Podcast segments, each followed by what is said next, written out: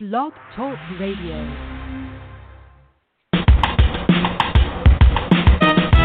Let's get lost in a better place.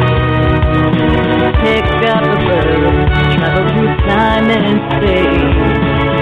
So much to learn, so much to see. A chance to escape reality. Open your mind and your heart. Gain new knowledge, get a fresh new start. MJ Network will bring you there. So let's talk about it. We're live and on.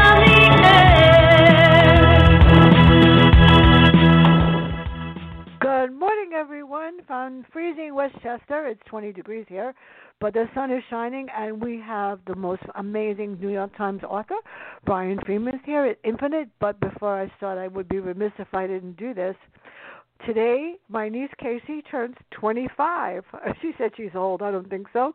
Happy birthday, Casey. I'm so proud of you. She's going for respiratory therapy, and her aunt is right there with her. So have a great day, and I am proud of you. And Brian Freeman is here. We're going to talk about Infinite. And for those of you that haven't read it, what are you waiting for? So, good morning, Brian. How are you? And I'm so glad you're back on MJ Network. I'm doing great, and it's great to be back talking to you again.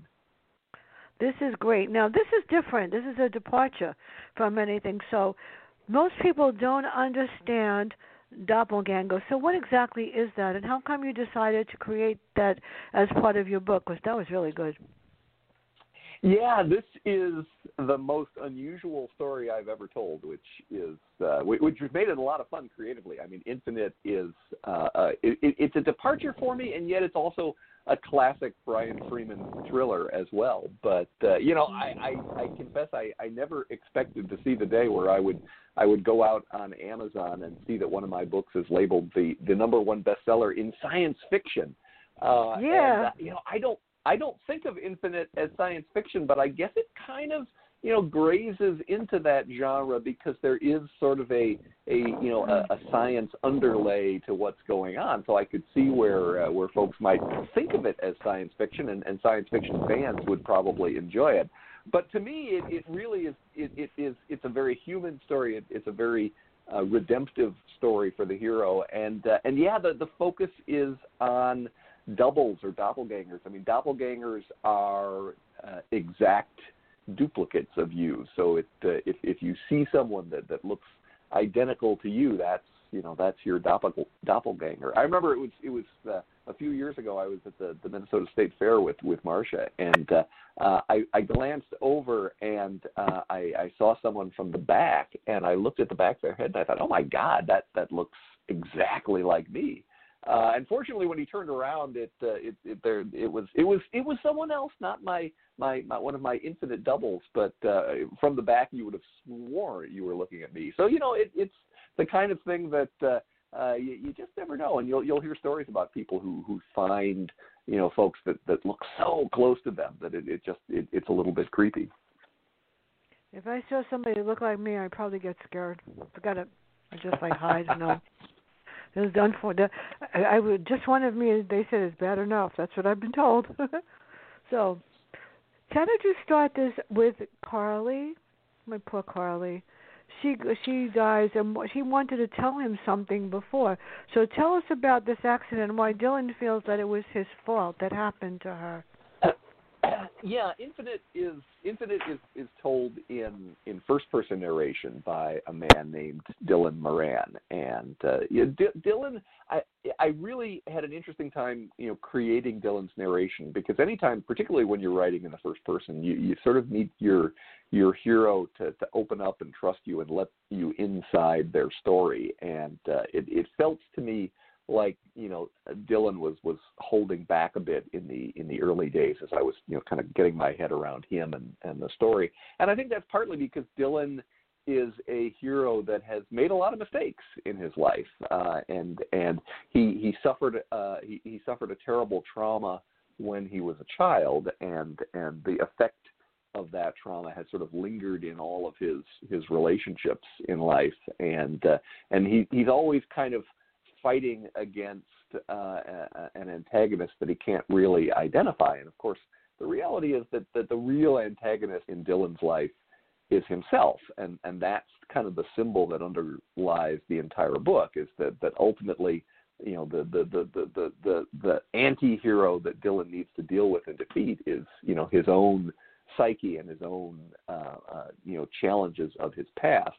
Uh, and the one person uh, that, that has really uh, been able to sort of try to reach him uh, is his wife Carly, and uh, and yet you know and, and yet Dylan's really not able to to open up to her. I mean, Carly saw something in Dylan that Dylan really did not see in himself, and um, uh, Dylan's really struggled to be able to become the person that that Carly knows he can be, uh, and and it it seems as if that's too late at the beginning of the book because they've they've had a terrible argument. Um, Carly has actually cheated on him. Dylan has shut his whole mind off to. Uh, to, to, to Carly's, you know, apologies and protestations, and uh, they are driving back from a, a weekend in rural Illinois where they where they went to try to sort of put their their lives back together, and and uh, they're driving through a horrific rainstorm and uh and and Dylan is is just he's he's shut off his mind to, to to Carly and he's driving too fast he's driving too recklessly and uh there's been a flood across the highway because of the rain and and and Dylan's car goes into the flood and uh, and and in the process he you know he he's able to get out of the car but as he dives down to try to rescue his wife he can't and and that's the that that's the crisis on which the entire book begins. Um, it's it's sort of the, the, the ultimate low point in Dylan's life. That's scary. I know. So where exactly does he work and what does he do? And he can't face where he lives. That's even odder. Yeah, Dylan. Uh, Dylan is a uh, he's a hotel events manager in downtown Chicago, and and I deliberately picked kind of a uh, a, an ordinary job for Dylan. I mean, I want him to be sort of an ordinary kind of hero. I mean, this isn't a this isn't a, a superhero or a special quote unquote kind of person. He's he's like anybody else, and and he's made you know he's made some bad choices, and uh, and and um, uh, and and in the wake of the accident, I think he he struggles to to go back to that life because he, he sort of has lost his uh, his sense of, of, of who he is and and um, and and where life is taking him. Um, so uh, he he doesn't want to go back to, to their apartment in Chicago because all that he's going to see in his apartment is is echoes of Carly and reminders of uh, the mistakes he made. Uh, so he's he's really in the midst of of this uh, this you know grief and trauma uh, and uh, uh, in the midst of that, something strange, very strange, begins to happen uh, to Dylan. Uh, when he was trying to rescue Carly uh, in the river, he had this vision of someone mm-hmm. standing by the side of the riverbank, uh, and he was screaming at this person to come help him, to come help him, you know, rescue his wife. Uh, and what he can't explain to himself is that that uh, this person that he saw on the riverbank uh, was him. It was a vision of himself standing there on the riverbank, and uh, he, he he thinks it must have been you know his imagination. It was night. It was raining. He was in the midst of this horrible trauma, and yet on some level, Dylan also knows uh, that he did see what he saw, and he can't uh, he can't explain it to himself. That's a hard thing to explain to himself, especially when you see yourself. So tell us about Roscoe and how he lost him and why he keeps coming back over and over again.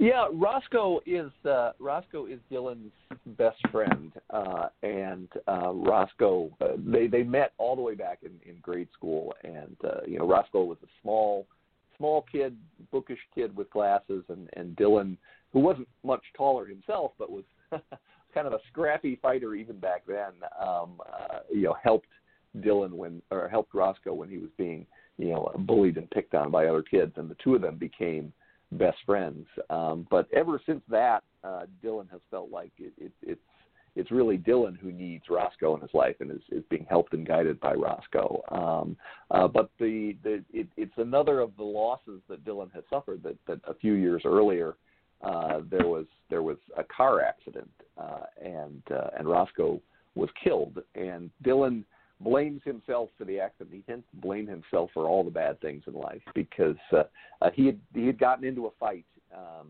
uh, and uh, and Roscoe had come to literally to bail him out uh, in the middle of the night. And uh, it was as Roscoe was driving him home, and and they were talking about what was going on in Dylan's life that the accident occurred. Um, so. Uh, and yet, that was also the night that Dylan met Carly, and uh, and so he's got these tremendous mixed emotions about this horrific event in his life because it, it he feels like um, you know he he he was introduced to the most important person in his life in the in the same moment that he lost the other important person in his life and so he continues to to, to blame himself and to feel guilty that you know in the wake of this this loss uh, he found uh, he found Carly and uh, and and that you know that guilt continues to haunt him. Well, this is the scary part for everybody. He goes to the banquet room of the hotel where he works, and he has an encounter that starts everything. And he sees this lady Eve, and she says that he was a patient of hers. And when he goes to the bookstore and he sees her book, Explained Many Worlds, I mean, that's scary. He had no idea who she was, did he?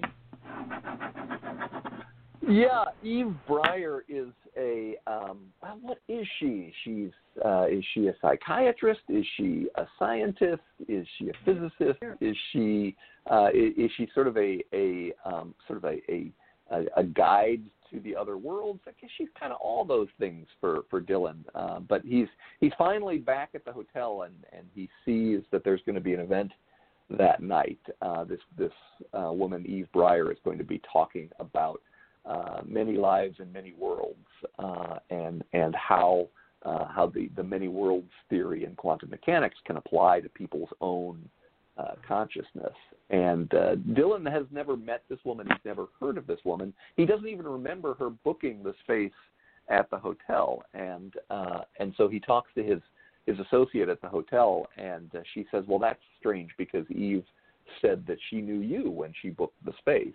Uh, and so, uh, so Dylan has to, to to figure out why does this this woman think that she knows him, and um, uh, when he doesn't remember her at all.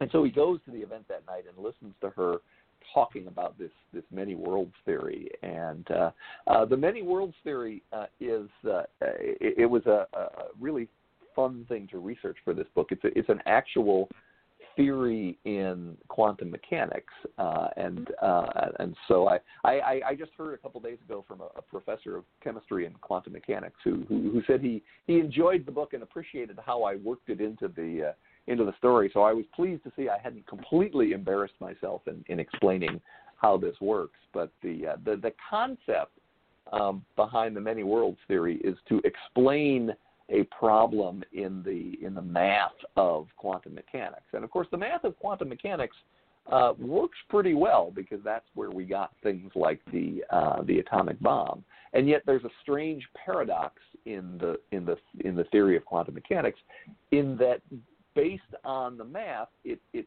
theoretically should be possible uh, for um, for particles to exist in, in more than one place at the same time. And um, one of the ways that that uh, has come out to explain this is the is the many worlds theory. And, and what the many worlds theory proposes is that essentially with with every choice we make, we make all of the possibilities, and we simply make them in in different universes that begin branching out uh, uh, in an infinite way. So if you if you come to an intersection and you turn left, uh, uh you are also turning right in a in a completely different universe, and so all of the different uh, possible threads play out uh, in in these other parallel universes. And it sounds it sounds crazy, and yet it's a it's a uh, it's a, a, real theory uh, in in quantum mechanics. And uh, and so Eve Breyer, the psychiatrist, her whole uh, philosophy is that um, in in her counseling sessions with people uh, she believes that she can uh, she can help people understand who they are and, and deal with their, their, their problems and their emotions if she can sort of open the door to their uh, to their other worlds. And uh, what she tells Dylan when they ultimately meet that night is that he in fact has been uh, her patient, and and she has been guiding him to uh, these other worlds through this combination of, of hypnosis and, and mind altering drugs. Uh, but Dylan doesn't know who she is at all, uh, and uh, and and that's when sort of things begin to crack apart uh, for Dylan uh, as as he wonders, you know, have those doors to the to these other parallel universes actually opened? Well, I hope there's only one of me, but then if there's somebody that's another one of me, I hope she's younger and richer. and, and could lead me to a, a better universe. Who knows? So, who is Scotty and what happens when Dylan faces off with him and finds himself as a center of a police investigation? And when does he realize that everything is not really real? I'm beginning to wonder if yeah. is real. That that is the challenge for Dylan is is that he he's starting to lose lose track of what is uh, what is real and and what is not. Uh, and uh, uh, this uh, this contractor named Scotty. Uh, this is uh, someone who who worked with his wife, and and uh, she was a real estate agent. And Scotty is the um, Scotty is the man that that Carly had a a, a, a drunken one night stand with that that she immediately regretted and felt horrible about. Uh, Dylan, of course, uh, wants to kill Scotty and and is you know enraged at this man. Uh, and so they, you know, they have this this confrontation in in a house that that Scotty is renovating uh, as a contractor, and uh, and and Dylan just, you know, is so close to lashing out, uh, and um, uh, ultimately uh, ultimately, you know, hits Scotty, uh, and and then turns around and leaves. Uh, and and supposedly that's the end of it. And yet by the end of the day, uh, he's hearing that uh, that Scotty is is dead and that that he's mm-hmm. the prime suspect. Um, so the question is, what's really going on?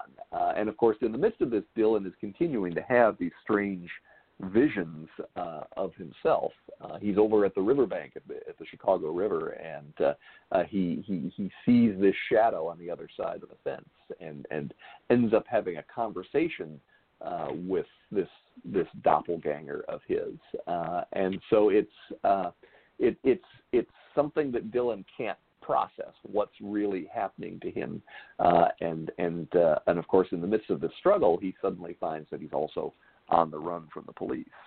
That's so cool, though. So it's very hard because you can't go after someone that you can see and touch because this person is real but not real. That's scarier. Seriously. So, where does he go? He goes on Thursdays and he has a special relationship with his grandfather. What is that? Yeah, uh, one of the one of the most interesting relationships in the book, I think, is is between Dylan and his uh, his grandfather Edgar, who uh, uh, in in some ways Edgar is uh, is is kind of a, a warning shot for Dylan because Edgar is is is um, you know is old and and uh, uh, a kind of a, a codger and and a crank, and uh, he's uh, he's come out on at the end of his life, uh, and as as someone he, he he's he's made all those bad choices that that Dylan had made and never found you know a way past them, and and so he had uh, his his wife had left him, and and he's ended up in a pretty bitter um, a bitter state, and and Dylan looks at this man and thinks, you know, is this the direction that I'm going to? Uh, but what um, what what becomes kind of a centerpiece of the book is the fact that, that Dylan and Edgar always meet for lunch every Thursday, uh, and they meet in downtown Chicago at the Art Institute uh, because uh, Edgar uh, loves the painting uh, Nighthawks by Edward Hopper, and uh, and and so they're always standing in front of of Nighthawks uh, in in the book. Uh, and Edgar has the um, you know has a, has sort of a story about Nighthawks that if uh, if it hadn't been for him, the the painting never would have been in the Art Institute because when he was a little boy, uh, he uh, he uh, he ran into someone on the Chicago streets and accidentally knocked him over, and in the process of knocking that man over, actually saved him because at that moment a, a truck went barreling through a red light at the intersection, uh, and as it turned out, that man was actually the uh, the director of the uh, the Art Institute back in the 1940s, and he was the man who had acquired the painting later that year from uh, from from Edward Hopper himself. And so if it hadn't been for Edgar, uh, the the director would have been killed, and Nighthawks would never have ended up in in the Art Institute. So, um, but that's the kind of thing that again you you you you think well is uh, you know uh, what what happens in the parallel universes because if if that happened in this world, then there's a world in which uh, it didn't happen. Maybe there's a better world, but I doubt it. So, what happened to his parents, and why does he feel guilty for not stopping for his father when he was a kid? That plays into his parents' personality too. Yeah, that that's the sort of the root trauma in in Dylan's life that that kind of shaped everything that that happened uh, after that. Uh, that ultimately, um, you know, Dylan um, Dylan's parents were were desperately unhappy together. And uh, what he didn't know at the time was that his his mother was having uh, an affair. She was a police officer, and um, uh, ultimately one night when when when Dylan was just a, a, a young boy. Um, uh, his father ended up you know, murdering his mother in, in front of him and then turning the gun on himself and uh, and and Dylan has been haunted by this event ever since, uh, and and wondering, you know, what could he have done, this this young boy, to stop it, and could he have managed to to save his mother? Could he have managed to, you know, interfere and and and get the gun? Could could somehow he have prevented what actually happened? Uh, and and so that event has has shaped how how Dylan approaches relationships in his life and uh, and has sort of set the cycle of, of guilt and anger ever since. You know, so when Dylan gets into to fights, it, it typically is because he sees you know a woman who is being you know abused or bullied by by a man in in her life, and and and he just lashes out because of course he's he's remembering what happened to his mother, and and it, it's sort of an instinctive uh, reaction when that happens. Well, this is where it gets good. Really good. He decides to try many worlds. And that's kind of dangerous because she's giving him a drug. So when he enters the world, he's no longer in this one. How does what happened allow him to realize that there's a whole bunch of him out there?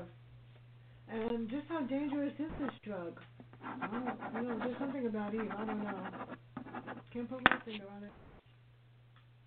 Well, and that's uh, and that's where everything really starts to get fun. Uh, is that uh, um, Dylan, who who sort of has no uh, no options left. I mean, he's his his his his best friend is gone. His wife is gone. He's uh, he's wanted by the police, um, uh, and he thinks, well, he has really sort of nothing left to lose, and so he goes to Eve Breyer, uh, the psychiatrist, to say, okay, I I I want to chase this doppelganger uh, into the other worlds and see if I can stop him because he's realized that this this doppelganger is is destroying the lives of the, the Dylan Morans that are out there. Uh, and so um, they're they're sitting out at uh, on this bench in the early morning at Navy Pier, and uh, and Eve Breyer um, uh, gives him the drug that that helps kind of open up his mind uh, to the many worlds, and and that's where uh, he starts to starts to sort of open through the portal. And um, what's what's fun is that the the, the portal that, that Dylan winds up in is is actually at the Art Institute, and uh, and and so he finds himself at the Art Institute, and I, I sort of love the scene that he's inside the museum by himself. He sees you know an exact replica of himself standing in front of Nighthawks, and then as they're as they're talking, the, the whole museum begins to fill up with uh, with Dylan Morans. Just you know, thousands and thousands of Dylan Morans begin pushing through the Art Institute, and and Dylan has to sort of chase this one uh, Dylan Moran out of the museum and into this uh, into this other world. He gave me the creeps. That guy. I got really worried. Seriously, I wouldn't want to find somebody who looks like me that's like him. Wow. So, yeah, I'm serious. Like, like, holy God, this guy's crazy. So he learns that about Tia and the events that follow. Then he finally learns about Carly, and he might find her in the other world. So what happens in this other world when he finds out about Tia? That was scary. And what does he learn when he sees that Carly might be in the other world too? That's really scarier. Well, and that's the that's the interesting thing about um, you know about the whole concept of the many worlds and the other choices is is you know what what Dylan has a chance to see, um, and it's the kind of thing I think is sort of a, a basic human desire is to is to begin to find out what happened what would have happened to your life if you made other choices. And so um, what what dylan begins to see in this other world is is who he would be if uh, if he had made uh, some different decisions along the way. And um, and so one of those decisions uh, was was you know getting married to someone else and uh, and and to Dylan he he he can't understand how uh, another version of him could have made that that choice. Uh, and so, you know, in in this world, he's still himself, and yet he's he's facing the idea of of someone who's made very different choices. And the and the people in this world, of course, all think of him as as being the one that belongs there, even though he doesn't. And uh, and so he has to. Uh, he he ultimately goes looking for Carly uh, to see if she's still alive in this world, and of course he thinks she's in danger uh, uh, at the hands of this this other doppelganger uh, that had been following him in the other world. So uh, it's uh, it, it's it's one of those it, it's it, it's designed to be very you know intense and dramatic and suspenseful and, and in some places violent, and yet at the same time. Uh, this is also, you know, this is also Dylan really beginning to confront the choices that he's made throughout his life and, and begin to understand who he really is and and and and try to deal with his his his guilt and his temper and and and his you know his feelings of loss and abandonment and betrayal that that have sort of um, stopped him throughout his life from becoming the man that uh, that that he he really can be and the the man that that Carly saw in him as well. I wonder if he would want to stay there. That's really strange. I mean, wonder if anybody would go to another universe and say, you know, it's better here because everybody's alive, so I'm not going to. Well, and that's what.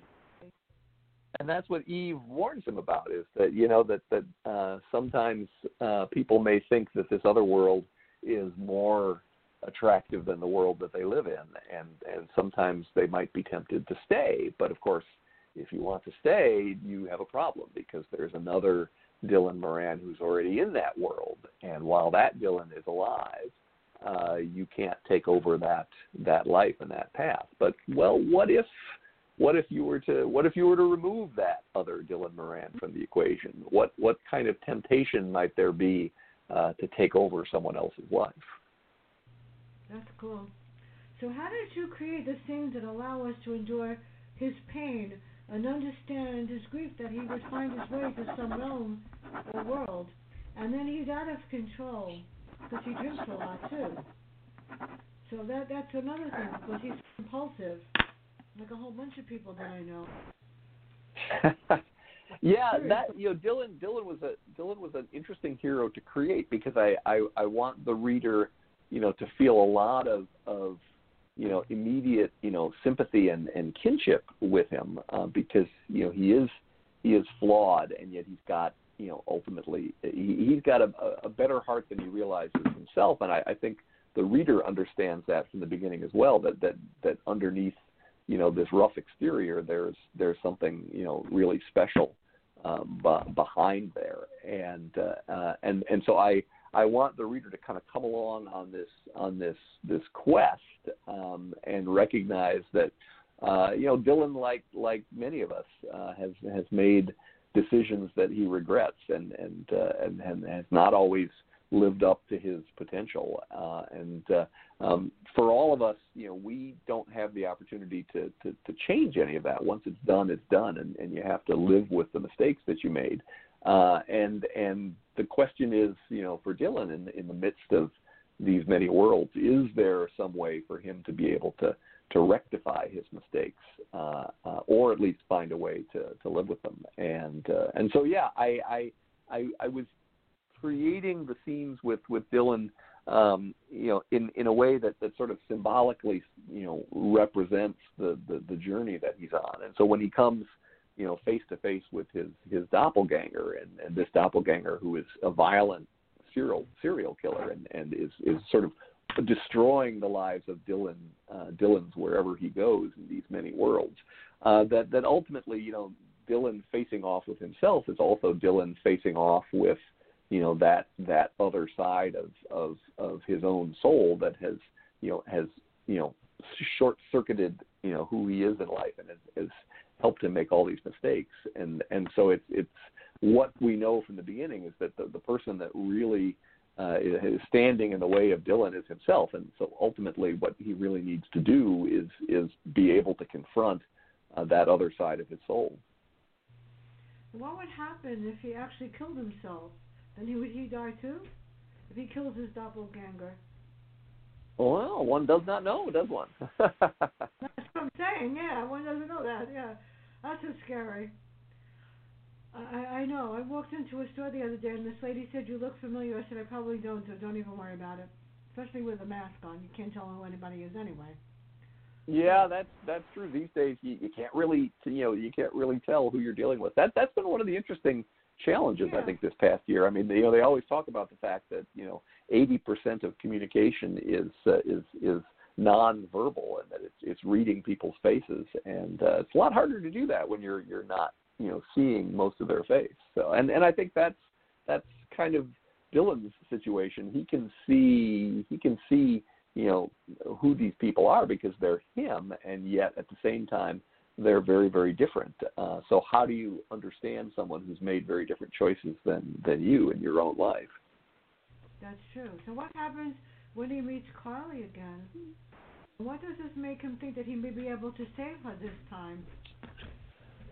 Well, that's the that's the that's the real question in in in terms of, of this quest. Uh, you know, in in his own world, he wasn't able to save Carly, um, but you know, when when Dylan begins to realize that these many worlds are real, his his instinct is, well, you know, can I can I rescue Carly in in these other worlds, and uh, and can I save her from this other Dylan who is uh, uh, is is out to uh, is out to kill her, um, and yet it's it's a lot harder and a lot more complicated than than uh, than he realizes, and uh, it, it isn't it isn't just a question of being able to um, being able to kind of step in and, and stop what happens because the the past has a way of, of wanting things to go the way they're supposed to go, uh, and uh, uh, and and, uh, and and no matter how you try to, to sort of intervene, fate has a way of, of setting things uh, right or wrong again.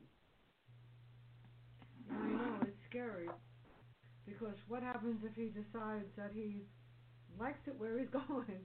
So Tia is angry, Scotty's upset, Roscoe is gone. How does he deal with what happened to all three of them?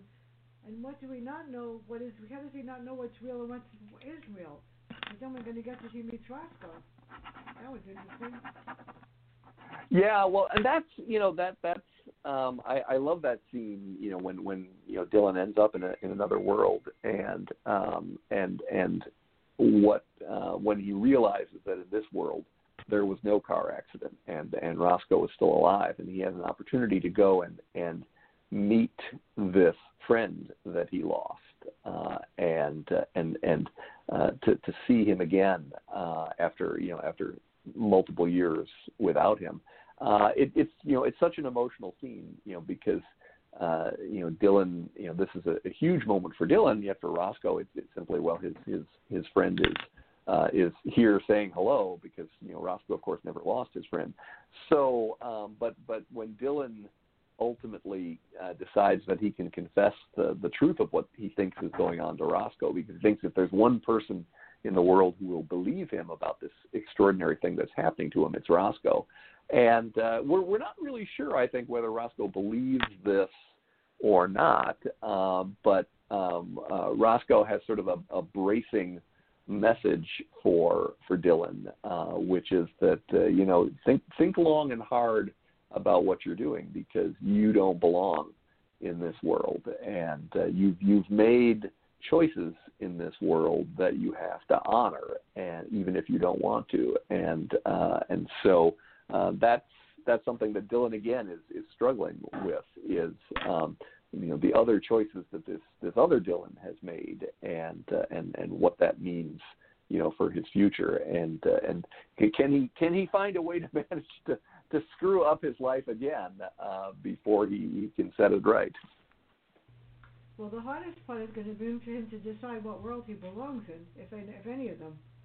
That's what's scary. That's right, and of course, you know, we only we only get one world ourselves, uh, and uh, and and that's the, the the challenge for Dylan is that uh, uh, what what world does he really inhabit, and and if he finds a world that seems to give him everything that he would want, um, you know, can can you just can you just take a different world, or are you uh, are are you bound by the choices that you made in the past?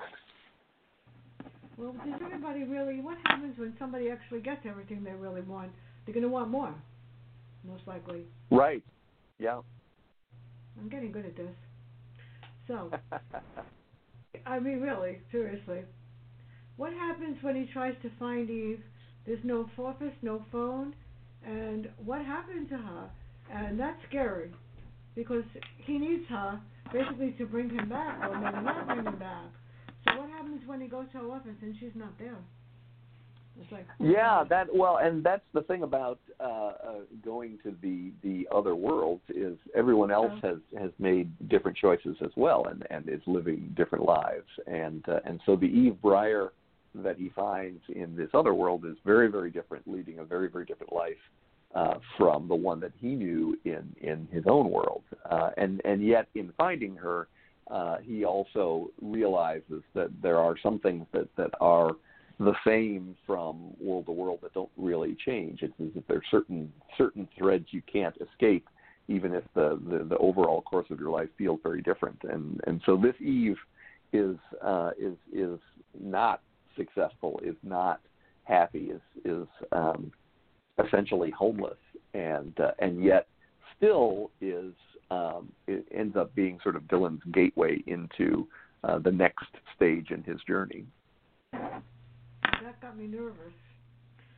Well, before I forget, and I hope I'll be able to do this, on the 11th, because I canceled everything next week for whatever reason, um, I have the author of The Mirrored Palace, David Rich. And on the 17th, I have a panel show, Dick Belsky, Tim Ahrens, Jeff Bond, and Derek McFadden. And we're going to talk about how this pandemic is and you know having an impact on publishing and on students learning in school online. And I learned that from working with my niece for her college classes, which I am getting really good at, seriously. On the 18th, we have the author of Baby Moses. On the 22nd, we have Pastor Michael Jones. We're going to talk about the seven habits of highly effective Christians. We're going to go into them a little bit more deeply. He calms me down. He's so inspirational on the 29th, The Madness of Q, and on the 31st, what better way to end the month than with Philip Margolin, A Matter of Life and Death. I am like so excited. And um, I just want to make this is a standalone, isn't it? Is it a standalone, this one? Infinite, yeah. Well, you know why? Because I'm not going to say what the ending is, but the ending said, like, whoa, you could do more. I said like, oh my God, he got me again on this one. That was really good. Let me tell you. Then ending got it. And before I forget, because I have a whole bunch more questions, um, I hope Jonathan Stride's coming back very soon because I get bored easily. I'm in, actually I'm actually in the process of working on the next Stride novel right now, uh, and uh, it is called The Zero Night, and uh, that will be out from Blackstone in 2022. Oh, I have to wait that long. That's so sad. Well, but I'll be keeping you busy b- before then because uh, my next Jason Bourne novel will be coming out this summer. Uh, the Bourne Treachery comes out on July 27th. And then uh, the follow up to my uh, Edgar Award finalist, The Deep, Deep Snow, will be coming out. Um, it comes out as an Audible original probably in June. It's called The Ursulina. And uh, and then we've already sold print and ebook rights to Blackstone. So early in 2022, The Ursulina uh, will then be coming to print and ebook as well. So uh, so never fear, there will be a lot ahead to keep you to keep you going uh, uh, before Stride returns. Oh, that's good because whenever the Bourne thing comes out, you got to tell me because I can't believe August is almost gone.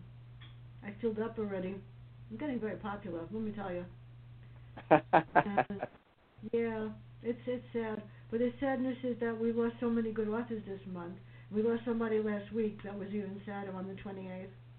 So I, I, you know, yeah, he was supposed to do an interview one in June and he didn't make it. So let's hope nobody else. We don't lose anybody else. This is about forgiveness, despair, hope, survival, truth, understanding, and the power of love, and much more. How did you incorporate all of those into this novel? Because you got that and a whole bunch more. Yeah, that's that's you know I when, when I, I write psychological thrillers and and the whole point is that I want you know I, I want you to keep turning the pages to find out what happens next. I mean one of my favorite emails was from a reader who said that she'd been reduced to taking illicit bathroom breaks at work to get in another chapter, and uh, uh, you know, and and yet at the same time, you know, for for the, all of the, the suspense and the twists and turns, I mean, I, I like to write very human stories, and and as I said, this is this is this is really a journey of redemption. I mean, this is this is kind of like a, a grand quest that Dylan is going on in order to to kind of really find out who he is. Uh, and and yeah, all those themes that you were talking about are are in there. I mean, it's it's about forgiveness because ultimately um, ultimately Dylan really has to forgive himself uh, for the for the choices of his past. Uh, despair, absolutely. I mean, he's you know he, he he he when we meet Dylan, he is at sort of the the the, the nadir of his life. I mean, everything has gone wrong, and and, and he's lost his wife, and and he's at really the, the, the pit of, of despair of, of who he is and, and seems unable to find any way that he could ever climb out of that. But, you know, then it becomes a, a story of, of survival and, and a story of, of how do you uh, how do you sort of begin to re-examine who you are in life? Uh, and uh, uh, and yeah, it's it's a story of, of of love, not just between you know Dylan and Carly, but between you know Dylan and and and his friend Roscoe and um, uh, and the other people in his life that that that Dylan ultimately really needs to be able to to um, set aside his past and and be able to you know open himself open himself up and and understand the lessons that you know his his friends have taught him. I mean, ultimately, even if Roscoe is gone, he's got to sort of uh, remember what it was that that Roscoe gave him, and and that in some ways, you know, the idea of his guilt over the fact that on that night that that Roscoe died, that that's when he met Carly. That in some ways, it, it's like that was also a gift. Uh, that it was like Roscoe's last gift. That if he's not there, uh, you know, now Carly is there in his life, and uh, and and and Dylan needs to be able to, you know, to accept that gift with joy and not simply you know berate himself and and beat himself up um, for for the mistakes of his past because the only thing we can do about the mistakes of the past is to is to, to learn from them and, and try to let them you know make us into better people in the future. Well, the hardest thing sometimes I know for me too is if somebody does something wrong, it's hard to forgive them when you know what they did was on purpose. So he has to forgive sure. himself, and then you have to forgive other people, and that's hard for Dylan it's hard for a lot of people. I mean, I I, I forgive. I try to, but sometimes I don't forget. I let you know I didn't forget what you did. Don't think so. so how does, yeah, no, that's that's that's exactly right. That's exactly right. And and and it is that that's you know I I think in some ways though forgiving others is is typically a lot easier than forgiving ourselves. Yeah. Well, my mother told me perfection is the word, so I said, okay, whatever you think so. So, what happens when Dylan finally realizes where he might belong, but is it too late? And how, what happens? Ah, well, he, that's yeah, that's hard. Yeah. Yeah, that's the question. That's the question. I mean, you know, it uh, right from the beginning. You know, Dylan talks about the fact that uh, if if there was one thing he wanted in life, it was a second chance uh, because he he felt like he squandered the, the first go round, and uh, he if, if if he could do anything, he wants to go back and be able to to change his history. Um, uh, can you do that? Um, I don't know. You can't do it in in real life, but uh, who knows? Maybe you can in uh, in fiction. Well, maybe he would sit down and write his life the way he wanted, and maybe it'll come alive again. You never know. He just does sit down and write it. So, would he do this again? Would he go back in time into the different worlds? If he had if he had a choice, would he do it again? yeah, I don't know. Uh, that's yeah, that's uh, you know that's a hard one. But that's the thing about a standalone is is that you know this is this you're you're taking a hero through one you know series of dramatic events in their life, and uh, and and then you have to let them go and, and let them lead the rest of their lives. So uh, um, you know that's and that for the writer that's hard because you you get so emotionally connected to your characters, uh, and uh, and yet when it's a standalone, you know that in, in in the end you have to turn the page and and uh, and sort of let them move on their own, and that was true of you know Lisa Power in, in Thief River Falls, and it, it's true of Dylan in in Infinite that uh, ultimately uh, the the future belongs to him, sort of not me. So. Well, what does he really think about Eve? What should we really think about Eve? Yeah, what should we think about Eve? That's a that's a good question. I I don't know. There's there's there's a lot of ways you could look at at who she is uh, and uh, and what her connection is to to Dylan. But uh, I, I I prefer to look at that with a little bit of ambiguity. I'm not entirely sure what to think about Eve. I know. See, it's not just me, people. It is. So, Carly, if she were alive or dead, we're not going to tell you if she's alive or dead in any world. Would she blame Dylan for what happened? No, I don't.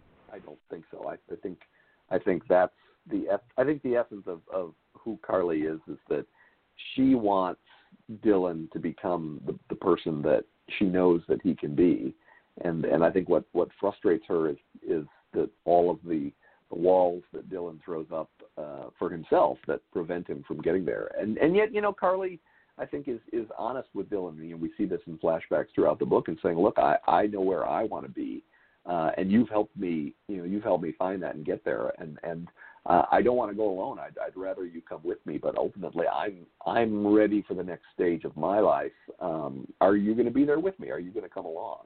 Uh, and that's that's kind of the question. Well, how do you create flashbacks like that? Those are interesting. By the way, this is one of those books that I read in two hours and got serious eye strain, but it was worth it. Seriously. yeah, yeah. Yeah, flashbacks. You know, I mean, and it's always it's it's an interesting uh, dynamic because um, you know flashbacks tell you a little bit about how things happened, but you're then setting the stage for what you know might happen in the future. I mean, that's that's the the fun of this book is that uh, given that you don't really always know what's really happening, uh, the um, uh, the flashbacks kind of set the stage for all of the, the possibilities that exist in the future. Wow, that's amazing.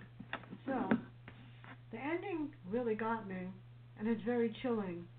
How did you create that ending without telling anybody what the ending is? Because I got the chills. I got, oh, oh God, yeah, yeah, yeah. Um, that that's that's always the that's always the fun in my books is I, I try to save one little last twist uh, for the for the end. So yes, we won't tell anyone what what what's uh, what oh. what it is, but uh, it was uh, I knew I knew from the very beginning in in writing the book that that was how I wanted it to end. So I, I had that twist in mind, you know, right from the start. So that that is scary. I wonder what would happen in real life if Dylan came back to whatever world and none of this happened to him? How would he react to that? Yeah, yeah, yeah. Well, what's what's you know ultimately what's ultimately real? So, um, uh, but that's that's again the the sort of the interesting conundrum of this uh, theory in quantum mechanics. Is you you there there are all these other choices being made, and yet you can't actually access any of those to find out, you know, what's going on in the on the other branches of the tree. Well, how many doppelgangers does he find? Just one, or is there somebody? Ooh. There's a whole bunch of them. That's scary. Yeah, well, as I say, I love that scene in the in the Art Institute where sort of all of these Dylans start populating. It's just such a and and he mm-hmm. sees you know all the different you know the ways they they they look and dress and and you know, the clearly have led very, very different lives, uh, and uh, um, it, it's it just sort of you know symbolizes the whole concept of these infinite universes uh, in in one place. Would he identify with any one of them? Would he want to change places with them? That'd be cool. Uh, well, I don't know. Maybe. Uh, again, that was the warning that, that, that Eve had is that uh, um, you know, be be careful of of what you because uh, you might think that one of these other worlds looks more attractive to you than your own. Um, but uh, you have to remember that none of those worlds belong to you. Uh, it belongs to another version of yourself who made different choices, and, and you each have to live with the choices that you make.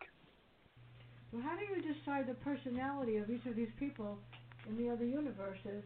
Because you know, I, I was a music major and stuff, and I maybe in another universe I'm a concert violinist or something, doing concerts instead of educating children with learning problems. You never know. So yeah, that's right. Yeah, I mean that's it, it's always interesting to think about the the road the road not traveled. So. Yeah. That that that is so scary, really. So if Dylan could speak to us, what would he say? Would he do it over again? Would he allow her?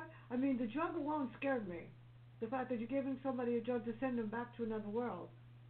That that is scary. So would yeah, yeah. Yeah, I I don't know. I mean, I, I I I get the impression when you look at the end of the book that that Dylan doesn't necessarily want to think too carefully about the experiences he went through. That uh, they're they're they're out there in his mind, and yet it's the kind of thing that you don't necessarily want to spend a lot of time dwelling on um, because uh, um, you know maybe you want it to be real, maybe you want it not to be real, but um, uh, you you don't necessarily want to uh, uh, tinker with the past too much. Okay, so before we end, tell us about the new Robert Ludlum book that's coming out that I can't wait to get. Yeah, uh, The Bourne Treachery, that'll be coming out on July 27th. Um, we had such a, a wonderful run with my first Jason Bourne novel, The Bourne Evolution, that came out last year. In fact, it was uh, ranked as one of the, the best mysteries and thrillers of 2020 by Kirkus, which I was just uh, thrilled at. And I, I loved, you know, the, the, the comment from so many readers who said it really just felt like, you know, picking up a Robert Ludlum novel, and that's that's always, you know, what I'm I'm going for. Uh, and so, The Bourne Treachery uh, is uh, uh, you know it's a new Bourne novel, and and it tries to build on what I was doing in the Bourne Evolution, which is that I really wanted to create uh, a a Jason Bourne in the modern era, um, who is very much you know the, the the character that Ludlum created all the way back in the Bourne Identity, and, and I think what has made Bourne such an enduring, iconic thriller hero is that he is you know he's he's flawed. He's not a superhero. He's fractured. He's struggling with who he is and and uh what what you know he has no memory and and he doesn't really know is is he a killer or is he a moral man? Uh and so i i i'm i'm kind of diving more into um you know in into who Bourne is and and uh and and the thing about Bourne is that he he he really needs someone in his life. And so uh, uh you'll in the first book he meets this Canadian journalist uh, um, Abby Laurent and uh, and and you know, falls in love with her. Uh, and uh, and so in this book uh, we we get a little more taste of of uh, some things from Bourne's past and how that's shaping uh, who he is. And uh, so uh, it, it's a it, it's a it's a fun book. It's there's all sorts of you know action and adrenaline and uh, some some great scenes in in London and places like that. Um, so uh, I, I I can't wait for readers to uh, to meet Jason Bourne again, and uh, that will be uh, that will be this summer. So. Me first, please. Me first. So, seriously speaking, let's see what I have here. My phone is like my guide to world. I, I cannot believe that I have all the way to the end of August. So if you want an interview, let me know because I got August 23rd, 24th, 25th, 30th and 31st left. What can I say? I've never realized how popular. I, I've never realized how popular this this is. Like, you know why? Because of this horrendous virus that doesn't seem to want to leave ever. So just let me know because I will put you in my schedule with everybody else. I, I have I have reading like so many, and what's great about Jonathan Stride and Jason Bourne is that the character in the series keeps me wanting more where I read a lot of books with characters in a series, I go, holy God, root canal. No, I'm serious. I mean, for, some, for some ridiculous reason, everybody's writing this Jessica Fletcher kind of thing, where the main character is a bartender or a reporter or something like that, and go, help me, please help me. and uh, yeah, have to interview them. So before we end, where can everybody learn more about you and your work? And I can't wait to get this one. Hint, hint. Yeah, they can find me pretty well everywhere online. Uh, my website is bfreemanbooks.com. That's one word, bfreemanbooks.com. Uh, they can find me on Facebook at uh, facebook.com slash bfreemanfans and uh, Twitter and Instagram at bfreemanbooks. Uh, and uh, of course, I'm, I'm uh, over at Amazon as well. And currently, Infinite is available on Amazon in the Kindle store at a great price. And uh, as I said, it's it's it's currently the number one bestseller in science fiction. So uh, go out there and, and grab your copy. Well, my husband wants to grab a copy. He doesn't read anything I review ever, except some of the you know really scary ones. He said he's, I interviewed Douglas Preston and Lincoln Child last week, so he's going to read that. And yours is right on top because he wants to read that too. That's a compliment because he reads nothing that I've reviewed. well, that's good. I'm pleased to hear it. he said, yeah, he's really he reads fast too. So I want to thank her. This has been fun, really, seriously. And Brian, do you do panel shows ever with a group of other authors? Because I've got a whole bunch coming up. You never know what I'm going to come up uh, with. Yeah, I, sometimes I do. I, I, I confess I'm I'm probably going to be writing three books this year, so I, I'm uh, I'm actually sort of uh, oddly grateful for all these uh, lockdowns because it's keeping me at home uh, just tapping away on my keyboard, and uh, I, I think that's what I'm going to be spending most of my most of my year doing, looking looking out at the uh, the, the sunshine and, and yearning to be there. But a lot of a lot of stories to tell, a lot of characters to bring to life, so I'm I'm excited about that. Well, I, I wrote my new book is going to be called Population Zero. There's not going to be a second title, but there is a real world without people, and it's because of what's going on in this pandemic. I got picked up by Atmosphere Press, and they think it's good. I hope they think it's good. And it's nine worlds that no one would want to live in. A world with no sun, a world that's freezing, a world with ice, a world with mist, and I invite a dead person to come back and experience what I created. And yeah, it's different. and well, everybody in the book is dead, so I wonder what people would think about what happened if it was. yeah, as a matter of fact, I ended it uh, with something really odd and different. So the publisher thinks it's good. I just hope that the copy editor and the content editor tell me what I have to improve. And I'm very proud to say that Vincent Zandri gave me a blurb for the back cover because he thought it was good. So that is really makes me feel better. So, Donna, thank you so much. And you have the best manager in the world. You have Marcia. You're lucky. She's That's great. exactly right. That's exactly right. That's exactly right. But thank you so much. And what I say at the end of every single show is just one small ask. When you go outside, please make sure you wear a mask and be careful. Stay social distance. Abide by the rules because otherwise you don't want to find out what happens when you get the virus. It's no fun. So everybody have a great day, Brian. Stay safe, stay healthy. Send my love to Marsha. Everybody have a great day and bye. Thank you, Fran.